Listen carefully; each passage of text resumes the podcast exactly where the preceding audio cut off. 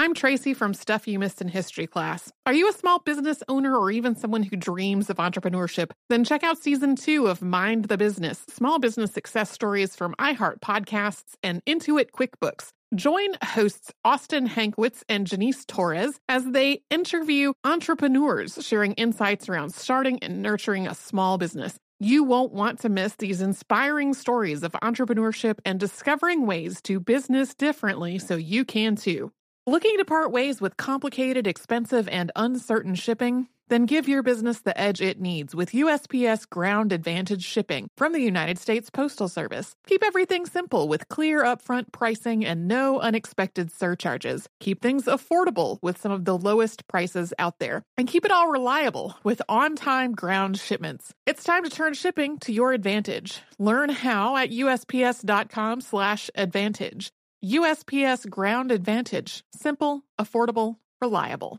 Planning your next trip? Choice Hotels family of 22 brands has over 7,400 locations and the perfect hotel for any traveler you want to be. Like a Cambria Hotel, serving up locally inspired craft cocktails for all my folks who maybe want to meet up and talk about Mad Royals. Check into a Radisson Hotel with flexible workspaces for you strivers who listen during business travel. Or a Comfort Hotel with free hot breakfast, family friendly pools, and big spacious rooms for the parents who listen with their kids and need a little retreat. What are you waiting for? Join Choice Privileges and start earning points toward your next stay. Find a stay for any you when you book direct at choicehotels.com, where travels come true.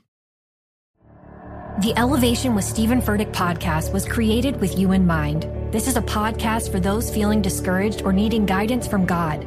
Together in this podcast, we'll dive deep into scripture, uncover the powerful truths that will help you rise above your limitations and embrace your full potential. We're here to equip you with the tools you need to conquer life's challenges. Listen to Elevation with Stephen Furtick every Sunday and Friday on the iHeartRadio app, Apple Podcasts, or wherever you get your podcasts. Welcome to Stuff You Missed in History class from HowStuffWorks.com.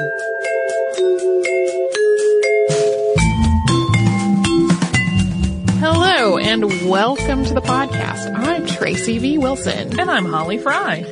We have some South American history today. Yay! So, given how many of our listeners are from places that either are or used to be British, I think probably most folks know at least the very basics of, of the Revolutionary War, which went on from 1775 to 1783 uh, between the British Empire and its American colonies. So today we are going to talk about another conflict that overlapped this war and was between another empire and its American colonies. This time the war was between Spain and its colonies in South America. In particular, we're talking about the Tupac Amaru Rebellion, which took place from 1780 to 1783, so right at the end of the same time as the Revolutionary War. It started in the Andes Mountains in Peru, and in addition to stretching over multiple years, this rebellion actually wound up spanning more territory than the Revolutionary War did. So, as you might imagine, you could really spend a whole series of podcasts on this rebellion just like you could with the Revolutionary War. So, today is really an overview of the basics.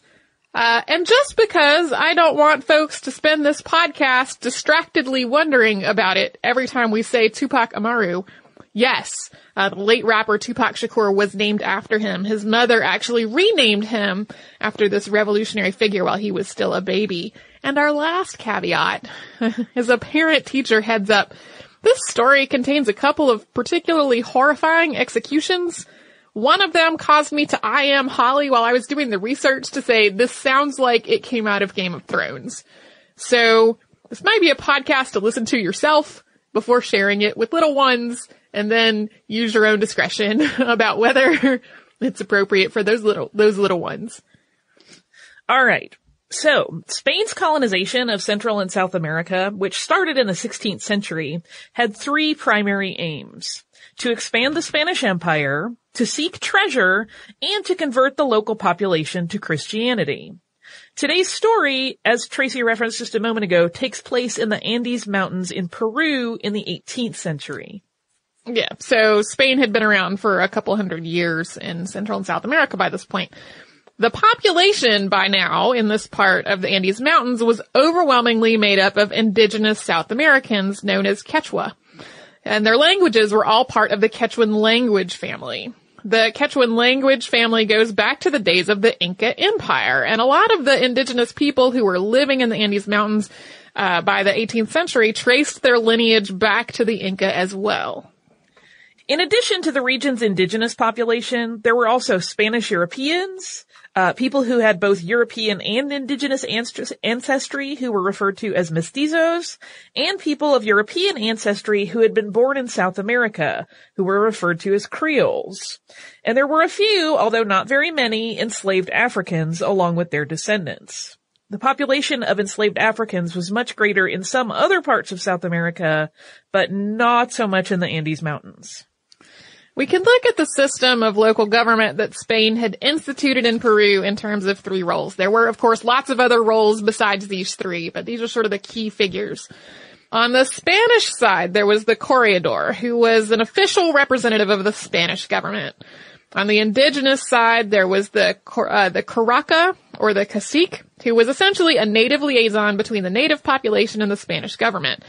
Curaca was actually a Quechuan title dating back to the Inca, and cacique was the Spanish term that was applied to the same basic role. And then there was the local clergy, the parish priests who were responsible for particular towns and settlements. Together, the curaca, the corregidor, and the priest saw to the government and the legal and spiritual needs of the community, at least from the Spanish point of view.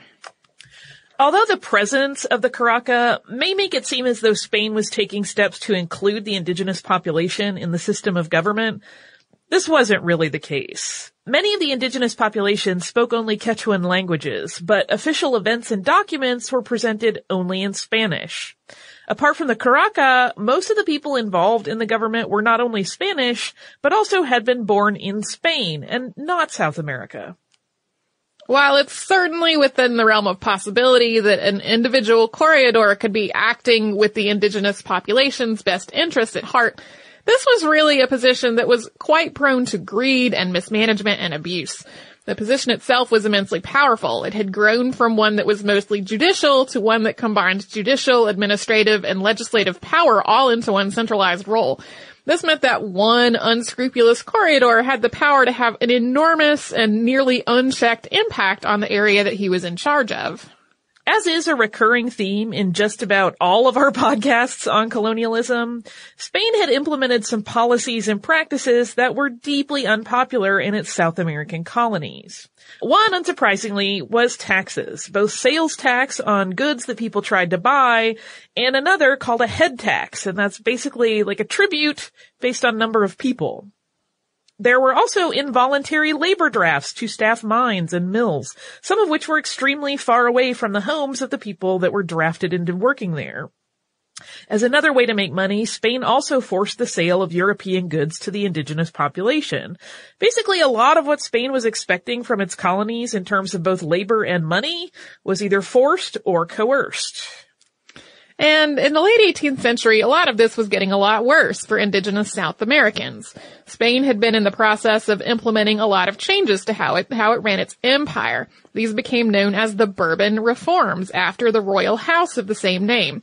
These reforms had been going on for a while, but they really peaked during the reign of Charles III, who ruled Spain from 1759 to 1788. The Bourbon reforms had wide-reaching effects for Spain's military and government, and for how religion affected the government and civic life. But when it came to South America's indigenous population, the reforms led to higher taxes, an increase in forced and coerced labor, and fewer rights. Along with the range of other cultural and religious issues, all this dissatisfaction with taxes and forced sale of goods and forced labor ultimately led to more than one rebellion in Central and South America. And the one we're talking about today was started by, and at least at first led by, a man named Jose Gabriel Condorcanqui. And we will talk about him after a brief sponsor break. I'm Tracy V. Wilson from Stuff You Missed in History class. Did you know small businesses make up 99.9% of all businesses in the United States? The world is powered by entrepreneurs, and if you're a small business owner or even someone dreaming of starting your own business, then you'll want to check out season two of Mind the Business Small Business Success Stories from Ruby Studio, from iHeartMedia, and Intuit QuickBooks. And every episode, hosts Austin Hankwitz and Janice Torres talk to entrepreneurs about how they've grown from the lessons of launching and nurturing a small business and how they have found success being their own boss. From the excitement of first starting out to finding the right tools and resources to process invoices and payments like QuickBooks Money, you won't want to miss these inspiring stories of entrepreneurship and discovering ways to business differently so you can too. And if you're a small business owner or even someone dreaming of starting your own business, then you'll want to check out season two of Mind the Business Small Business Success Stories from Ruby Studio, from iHeartMedia, and Intuit QuickBooks. What's up, everybody? This is Stephen A. Smith. When I'm not at my day job, First Take, you can find me in my studio hosting the Stephen A. Smith Show podcast. Tune in every Monday, Wednesday, and Friday, at the very least, as I bring you all new episodes that feature the biggest headlines in the world of sports, pop culture, business, and politics. You'll hear my unfiltered opinions on those nauseating Cowboy fans, the chaos in Washington, D.C., and trending topics on social media, as well as my straight shooter interviews with top celebrities and game changers. And I occasionally give out love advice. Yes, it's true. If you want to know my true feelings about something, I'll give it to you straight. So listen to the Stephen A. Smith Show podcast on the iHeartRadio app, Apple Podcasts, or wherever you get your podcast. I'm preaching to somebody today who is waiting for God to give you your next step. And you don't know what it is yet. You need God to show you your next step. Because God, I can't stay where I am, like I am, where it is. This isn't going to work. I, I have to move on, but I don't know where. A lot of time you'll use it as an excuse. Well, I don't know how. I don't know where. I don't know what. God, if you show me. God, if you tell me. God, if, no, no, no, no, no. You know enough right now. And if you needed to know more, He would show you.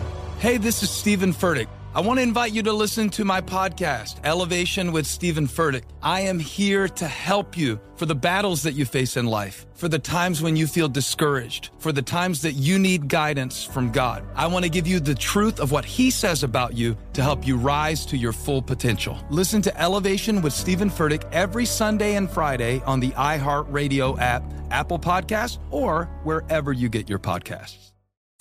I'm Tamika D. Mallory. And it's your boy, Mysonne, the General. And we are your host of TMI. New year, new name, new energy, but same old us. oh, yeah. And catch us every Wednesday on the Black Effect Network, breaking down social and civil rights issues, pop culture, and politics in hopes of pushing our culture forward to make the world a better place for generations to come. But that's not all.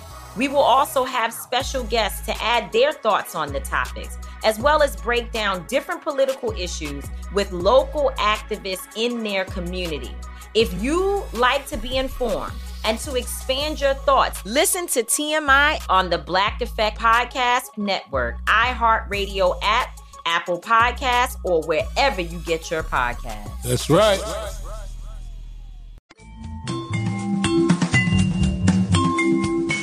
Jose Gabriel Condorcanqui was born around 1742, and he claimed that he could trace his lineage back to the last ruler of the Inca Empire, Tupac Amaru. The first Tupac Amaru ruled the empire from 1571 to 1572 before being executed by the Spanish at the age of 25 or 26. This was at the end of Spain's conquest of the Inca Empire, and with Tupac Amaru's death, the throne was essentially abolished. Condorcanqui had a formal Catholic education. He spoke both Spanish and Quechua fluently, and as an adult he worked as a merchant and a, a muleteer. His education, his Inca heritage, and his family's place in the community really uniquely positioned him to be able to interact with every class in Peruvian life, from the Spanish ruling class to the most impoverished working class. In 1750, Condorcanqui inherited the role of curaca of three towns in the Tinta district, known as Surimana, Pampamarca, and Tungasuka, following the death of his father. He had actually grown up in Surimana, but as an adult, he made his home in Tungasuka. Ten years after his father's death, he married uh, Michaela Batista, who became an equal partner in his work as a merchant. In 1777, Condorcanqui traveled to Lima for eight months with the hope of regaining a noble title. While he was there, he met a lot of Spanish nobility and he gained a sense of how the Spanish colonial government worked in Peru and more at a bigger, more general scale for the region as a whole. At this point, tensions had already been rising in South America for several years, and as a result, there had been rebellions and uprisings that had broken out within Spanish territory in several places. The corregidor in the area where Condorcanqui lived was Antonio de Arriaga. And as you might guess from our discussion of the role of corregidor before the break, he was not a beloved figure. Among other things, he was responsible for arranging an enormously unpopular labor draft to staff a silver mine. Mining was, of course, dangerous work, and the mine itself was about 600 miles away. Also, in the face of the ongoing changes that came along with the Bourbon reforms, Condor was having an increasingly difficult time in his role as curaca. More and more of the corregidor's demands were unreasonable and exploitive of the local indigenous population, and a lot of them were really despised by the people that the corregidor was governing. On November 4th of 1780, Arriaga and Condorcanqui had dinner at the home of Father Carlos Rodriguez, Condorcanqui's old tutor. It was overall a friendly meal, which celebrated the feast day of St. Charles, known in Spanish as San Carlos, and later in the afternoon, Condorcanqui invited Arriaga to spend the evening at his home. Arriaga refused, saying that he needed to get back to his own residence, probably motivated, at least in part, by the fact that tax payments were due to him soon. When Arriaga left with his entourage of staff and servants, Condorcanqui and some other young men, uh, was about 40 at this point, walked with him for a while. And then they said that they were going to head back to Condorcanqui's home in Tungasuka. And that wasn't really where they were going though. Instead, they stealthily got ahead of Arriaga and they ambushed him. Arriaga tried to flee, but Conqui's men captured him and some of his entourage. They took them all back to, t- to Tungasuka and they confined him in a cell in Conqui's basement. Then Conqui forced Arriaga to write letters to his treasurer in which he claimed he was going to plan an expedition to the coast to deal with a pirate problem. He asked the treasurer to send money and weapons. Then, Condor took Arriaga's key and went to his home where he armed himself with muskets, gunpowder, and bullets, as well as taking money, mules, and silver. From Arriaga's home, Condor also wrote letters to a lot of other local leaders, military figures, and entrepreneurs, asking them all to meet up in Tungasuka. He signed Arriaga's name to these letters, so he was basically writing them as though he were Arriaga. He also wrote to the other curacas in the area, asking them to send troops to Tungasuka as well. And he started stationing sentries along the road to Cuzco to try to keep the Spanish government from hearing about this massive gathering that was starting to form in Tungasuka. Over the next few days, all of these people that Condor had written letters to started arriving in Tungasuka. Thousands of people arrived and had no idea that the corregidor was imprisoned in a basement not far from where they were congregating. Spanish leaders who answered that call were also imprisoned. On November 9th, Condorcanqui sent a priest to Arriaga's cell to take his confession, and at this point, Arriaga knew that he was probably going to die. He started trying to bargain with his fortune. He basically offered Condorcanqui everything he had in exchange for his freedom, but Condorcanqui refused. Meanwhile, Condorcanqui started telling people who had assembled in Tungasuka that he was acting under the authority of the king, the high court, and visitor general Jose Antonio de Areche. He set them to practicing military maneuvers, and he increasingly did something that he had already been prone to doing, referring to himself by the name of the Inca Empire's last ruler and his ancestor, Tupac Amaru. He also conducted reviews of these maneuvers on horseback and he wore clothing that combined elements of traditional indigenous attire as well as the fine silks and furs and gold that were a lot more common among the Spanish aristocracy. He's reported to have cut a very fine figure doing this. On the 10th, Tupac Amaru, Condorcanqui going by that name, once again had the assembled crowd, which numbered thousands of people, line up in a military formation. And then he had them march to a nearby set of gallows. There he had a proclamation read in both Spanish and Quechuan. And according to this proclamation, the king had abolished the sales tax, the custom houses, and the forced labor draft to the silver mine. And this proclamation went on, the king's wish was for the indigenous South Americans and the Creoles to live in harmony with one another. Because that's the name that he adopted as he led this rebellion, we're basically just going to call him Tupac Amaru for the rest of the episode. And of course, none of these things that he was proclaiming were actually true. He had written all of these proclamations himself, but they were, of course, extremely well received. Uh, and then another important point was that all of this information was delivered to the indigenous people of the area in the language that they actually spoke rather than in Spanish. Then the event moved on to something else purportedly authorized by the king, and that was the execution of Antonio de Arriaga. Soldiers took Arriaga to the to the gallows, and they forced him to change out of his military uniform and into a Franciscan habit. Then Antonio Oblitas, who was an enslaved African that Arriaga owned, was forced to act as his executioner. In the first of this episode's horrifying executions, the rope broke, and both Arriaga and Oblitas fell. Instead of being hanged, Arriaga was strangled with several ropes. People screamed epithets at him, with some of the loudest being hurled by Michaela Batista.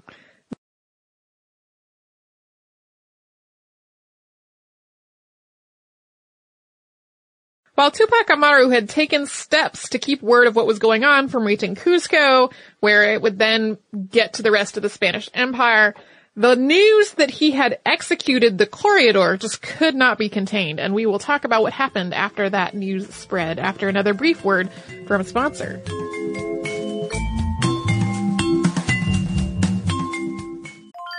I'm Tracy V. Wilson from Stuff You Missed in History class. Did you know small businesses make up 99.9% of all businesses in the United States? The world is powered by entrepreneurs, and if you're a small business owner or even someone dreaming of starting your own business, then you'll want to check out season two of Mind the Business Small Business Success Stories from Ruby Studio, from iHeartMedia, and Intuit QuickBooks. And every episode, hosts Austin Hankwitz and Janice Torres talk to entrepreneurs about how they've grown from the lessons of launching and nurturing a small business and how they have found success being their own boss. From the excitement of first starting out to finding the right tools and resources to process invoices and payments like QuickBooks Money, you won't want to miss these inspiring stories of entrepreneurship and discovering ways to business differently so you can too. And if you're a small business owner or even someone dreaming of starting your own business, then you'll want to check out season two of Mind the Business Small Business Success Stories from Ruby Studio, from iHeartMedia, and Intuit QuickBooks. What's up, everybody?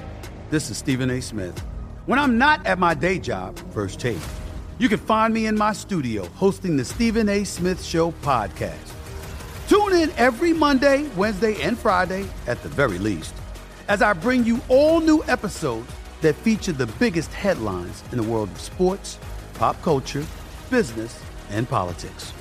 You'll hear my unfiltered opinions on those nauseating Cowboy fans, the chaos in Washington, D.C., and trending topics on social media, as well as my straight shooter interviews with top celebrities and game changers.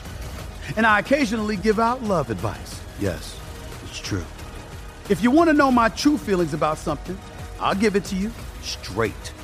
So listen to the Stephen A. Smith Show podcast on the iHeartRadio app, Apple Podcasts, or wherever you get your podcast. I'm preaching to somebody today who is waiting for God to give you your next step. And you don't know what it is yet. You need God to show you your next step. Because God, I can't stay where I am, like I am, where it is. This isn't going to work. I, I have to move on, but I don't know where. A lot of time you'll use it as an excuse. Well, I don't know how. I don't know where. I don't know what. God, if you show me. God, if you tell me. God, if, no, no, no, no, no. You know enough right now. And if you needed to know more, He would show you. Hey, this is Stephen Furtick. I want to invite you to listen to my podcast, Elevation with Stephen Furtick. I am here to help you for the battles that you face in life, for the times when you feel discouraged, for the times that you need guidance from God. I want to give you the truth of what He says about you to help you rise to your full potential. Listen to Elevation with Stephen Furtick every Sunday and Friday on the iHeartRadio app, Apple Podcast, or wherever you get your podcasts.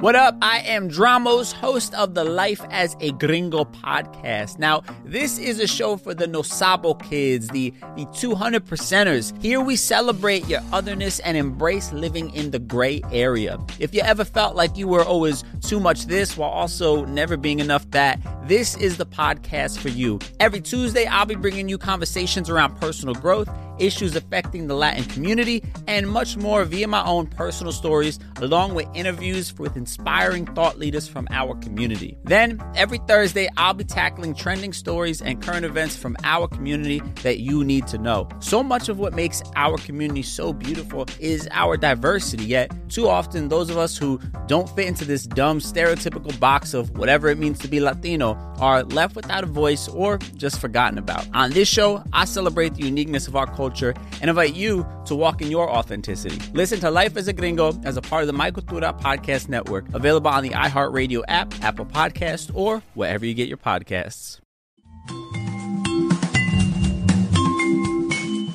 To get back to the story, after the execution of Antonio de Arriaga, Tupac Amaru and his wife set off almost immediately to try to raise more support from nearby towns. They'd already used their duplicity and strategy to amass a really large following in Tungasuka, and the two of them then started using the extensive connections that they had developed to recruit more people to their cause. Tupac Amaru himself used his new name and the connections to the Inca Empire uh, that you know existed from his lineage to spread the idea that the Inca were returning. With this thought inspiring the rebels, they tried to take the fight to the Spanish. Initially, the targets of the rebellion were very narrow. He didn't want the priests, the mestizos, or the Creoles to be harmed. Only Spanish leaders from Europe, and especially the corregidors. Local landowners and others whose behavior had been exploitative were to be imprisoned, but not killed. Since Spain hadn't yet raised an army to resist them, these first few excursions were relatively bloodless. In every town that they visited, Tupac Amaru would speak in both Spanish and Quechua, and he would recruit as many people as he could to join the rebellion. He still was insisting that he was actually acting under orders from the king. The rebels would also abolish any taxes and force labor drafts in the towns that they went to. They would burn down the textile mills where people had been forced to work, and they would free anyone who was being held in the jail. Then they would also burn down the gallows. They'd uh, get as many provisions as they could from the stores of the local corregidor and other landowners in the area, and then they would move on to the next town. He also wrote lots of letters and proclamations, issuing orders to neighboring towns to turn away from the Spanish, and granting local leaders the authority to act in his stead. On November 16th, Tupac Amaru wrote a proclamation calling for the emancipation of enslaved Africans and Afro-Peruvians on the 17th in the aftermath of a battle that had played out in a church and had accidentally destroyed part of the structure of the church in the, in a fire. The bishop excommunicated Tupac Amaru and his followers. Tupac Amaru and his wife were both extremely devout Catholics, and they really had not intended any harm to come to this church at all. As we said earlier, they had been trying to protect the clergy the whole time. So this was both devastating to them personally, and it was a strike against them in terms of public opinion. Uh, just as a side note, in the end, there were priests and others associated with the church on both sides of this conflict. Soon though, this rebellion spread beyond the Andes Mountains, and the bigger it got, and the farther away from Tupac Amaru's base at his home in Tungasuka, the bloodier and more violent it became. Spanish and royalist forces started calling in reinforcements and gathering militia, meaning that the rebels had to fight their way through rather than basically walking into towns and declaring that the Spanish government was no longer in charge. By the end of the year, Spain's control on colonial Peru had started to really crumble. As the rebellion got bigger and bigger, more and more people got swept up in it, and the original instructions to harm only the Spanish ruling class started to fall away a lot of people really just got caught in the crossfire. More and more innocent people were harmed by both sides as the conflict got bigger and bloodier. At the start of 1781, Spain, having raised an army of thousands of soldiers, started actively trying to find and capture Tupac Amaru. On April 7th, they trapped Michaela and two of her sons. Michaela and Tupac Amaru had gotten separated from one another about a month before this, and they had always planned that should something happen, they would flee through the south. When he heard that his wife had been captured, Tupac Amaru did just that. And along the way, one of his followers, a man named Ventura Landieta, insisted that he stop and take a rest. It turned out that this was a trap. Tupac Amaru was taken into Spanish custody along with his wife and children. Along with other prisoners, Tupac Amaru and Micaela Bastidas were put on trial that April. And when Tupac Amaru refused to incriminate himself or name any of his accomplices, he was tortured by stretching. His wife, on the other hand, claimed that she knew very little about the rebellion and had in fact been coerced into participating. After days of being questioned and sometimes tortured, on May 18, 1781, Tupac Amaru and Micaela Bastidas were taken to the gallows for the other horrifying execution in this episode. First, they were made to watch the executions of other prisoners. Some of them were family members. One of them was actually their eldest son. These other prisoners were dragged behind horses and had their tongues cut out before they were hanged. One was placed in a chair and slowly strangled with an iron bar before being hanged to confirm that she was dead. Sources actually disagree on exactly how Micaela Bastidas was executed.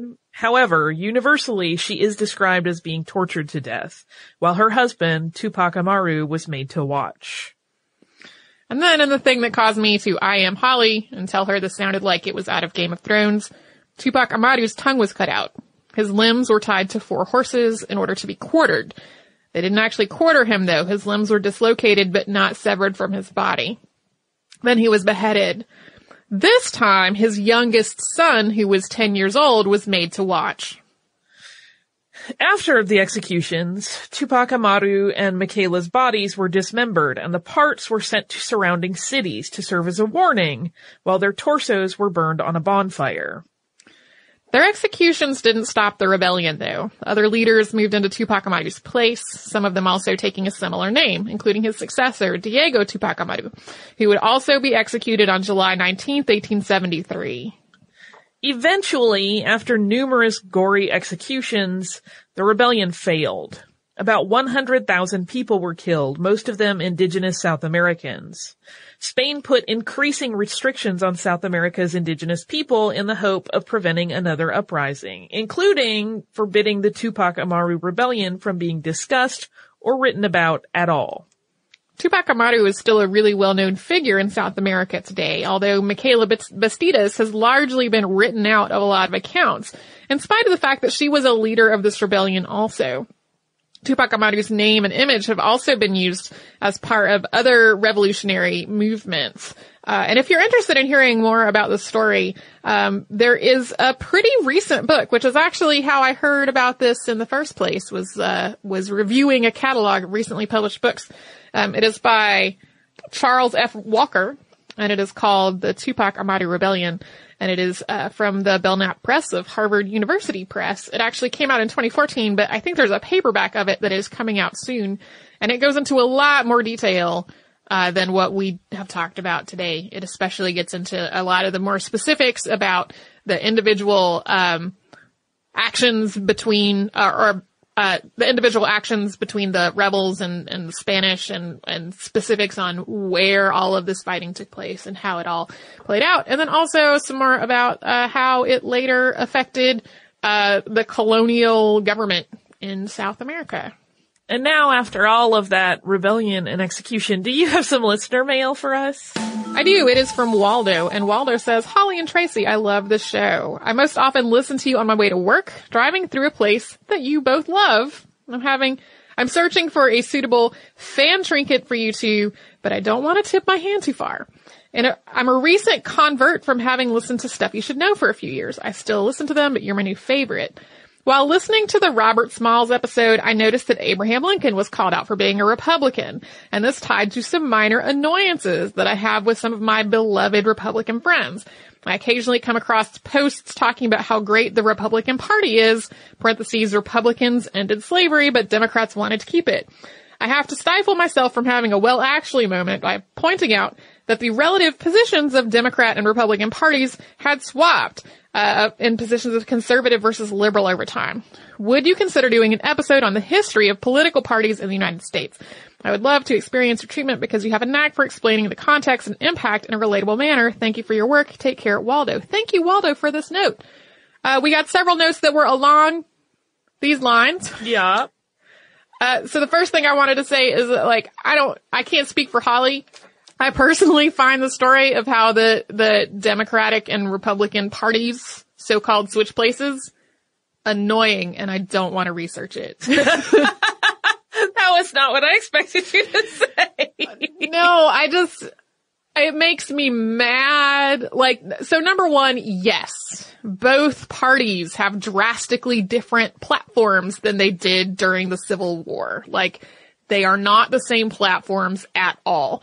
And a lot of people like to put the, the credit or blame, however you want to look at it, on like a specific event in history. And a lot of people say that, that it's after, uh, the, the passage of the, um, of the Civil Rights Act and that it was all related to the 60s, but there are actually lots and lots and lots of things that played out over more than a hundred years. And I, I just personally find it an irritating story. and, uh, and our episodes are the best when whoever is doing the research is enjoying what they're doing. Um, so I like, I don't, I, I especially probably not this election cycle. We're probably not going to have a, an episode on that. Um, but I do want to make it really, really clear. Both parties have drastically different platforms that they, than they had 150 years ago. So in addition to the whole story of how they gradually changed their platforms, like that story annoys me, uh, the Facebook memes and whatnot that, that try to use this historical fact as a reason to vote for or against one party or another also get on my nerves because, uh, like, that's not the reason to make your voting choice, right? Like, yeah, you should vote for the candidate that you support right now, not for the candidate, the candidate whose party was doing something completely different 150 years ago. Uh, so yeah, obviously that whole subject irks me. my my point of view on it is I actually find the switch kind of interesting, but I feel like um it's a landmine. It doesn't matter how like fair and clear and accurate you try to do it, someone will get super duper mad and because we are in a very politically charged climate, like it's not worth it. Um Yeah. And I'm with you. I get, again, I don't mean to be judgy, but I get frustrated with the political memes because I feel like some of them are witty and, and well put together, but the bottom line is that in a lot of cases, particularly on social media, you kind of see political discourse distilled down to nothing but that.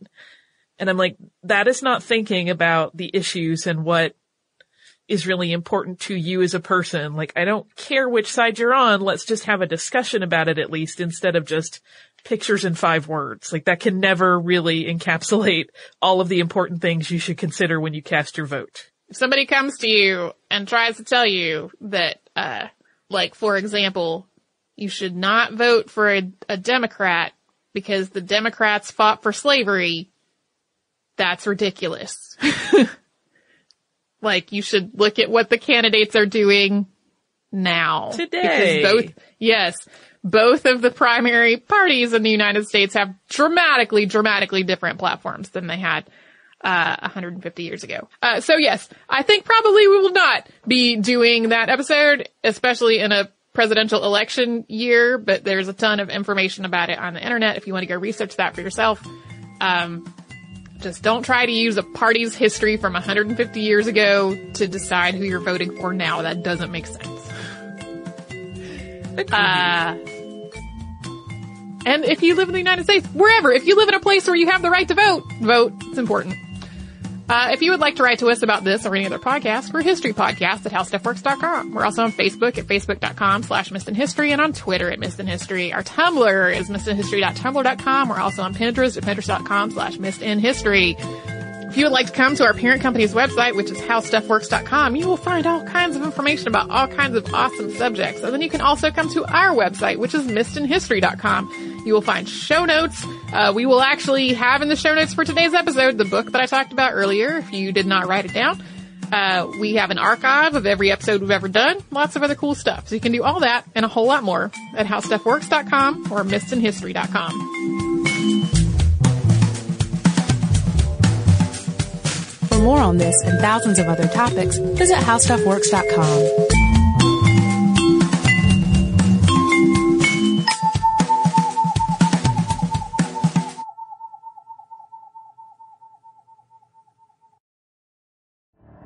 The Elevation with Stephen Furtick podcast was created with you in mind. This is a podcast for those feeling discouraged or needing guidance from God. Together in this podcast, we'll dive deep into scripture, uncover the powerful truths that will help you rise above your limitations and embrace your full potential. We're here to equip you with the tools you need to conquer life's challenges. Listen to Elevation with Stephen Furtick every Sunday and Friday on the iHeartRadio app, Apple Podcasts, or wherever you get your podcasts. I used to have so many men. How this beguiling woman in her 50s, she looked like a million bucks, scams a bunch of famous athletes out of untold fortunes. Nearly $10 million was all gone. It's just unbelievable. Hide your money in your old rich man because she is on the prowl. Listen to Queen of the Con, Season 5, The Athlete Whisperer, on the iHeartRadio app, Apple Podcasts, or wherever you get your podcasts. I'm Diosa. And I'm Mala. We are the creators of Locatora Radio, a radiophonic novela, which is a fancy way of saying a, a podcast. podcast. Welcome to Locatora Radio, Season 9. Love at first listen. We're older, we're wiser, and we're podcasting through a new decade of our lives. This season, we're falling in love with podcasting all over again. And getting to the heart of our stories. We're going places we've never gone before, and we're bringing you along with us. With new segments, correspondence, and a brand new sound. Season 9 is kicking off with an intimate interview with Grammy Award winning singer songwriter Natalia Lafourcade. What's giving you hope right now? Well, when I see what music does to people, it gives me a lot of hope. If you liked Locatora before, you're going to love season 9. Subscribe to our show and you'll see why Locatora is your prima's favorite podcast. Listen to Locatora Radio as part of the My Cultura Podcast Network, available on the iHeartRadio app, Apple Podcasts, or wherever you get your podcasts. What up? I am Dramos, host of the Life as a Gringo podcast. This is a show for the Nosabo kids, the, the 200 percenters. Here we celebrate your otherness and embrace living in the gray area. Every Tuesday, I'll be bringing you conversations around personal growth issues affecting the Latin community, and much more. Then, every Thursday, I'll be tackling trending stories and current events from our community. Listen to Life as a Gringo on the iHeartRadio app, Apple Podcasts, or wherever you get your podcasts.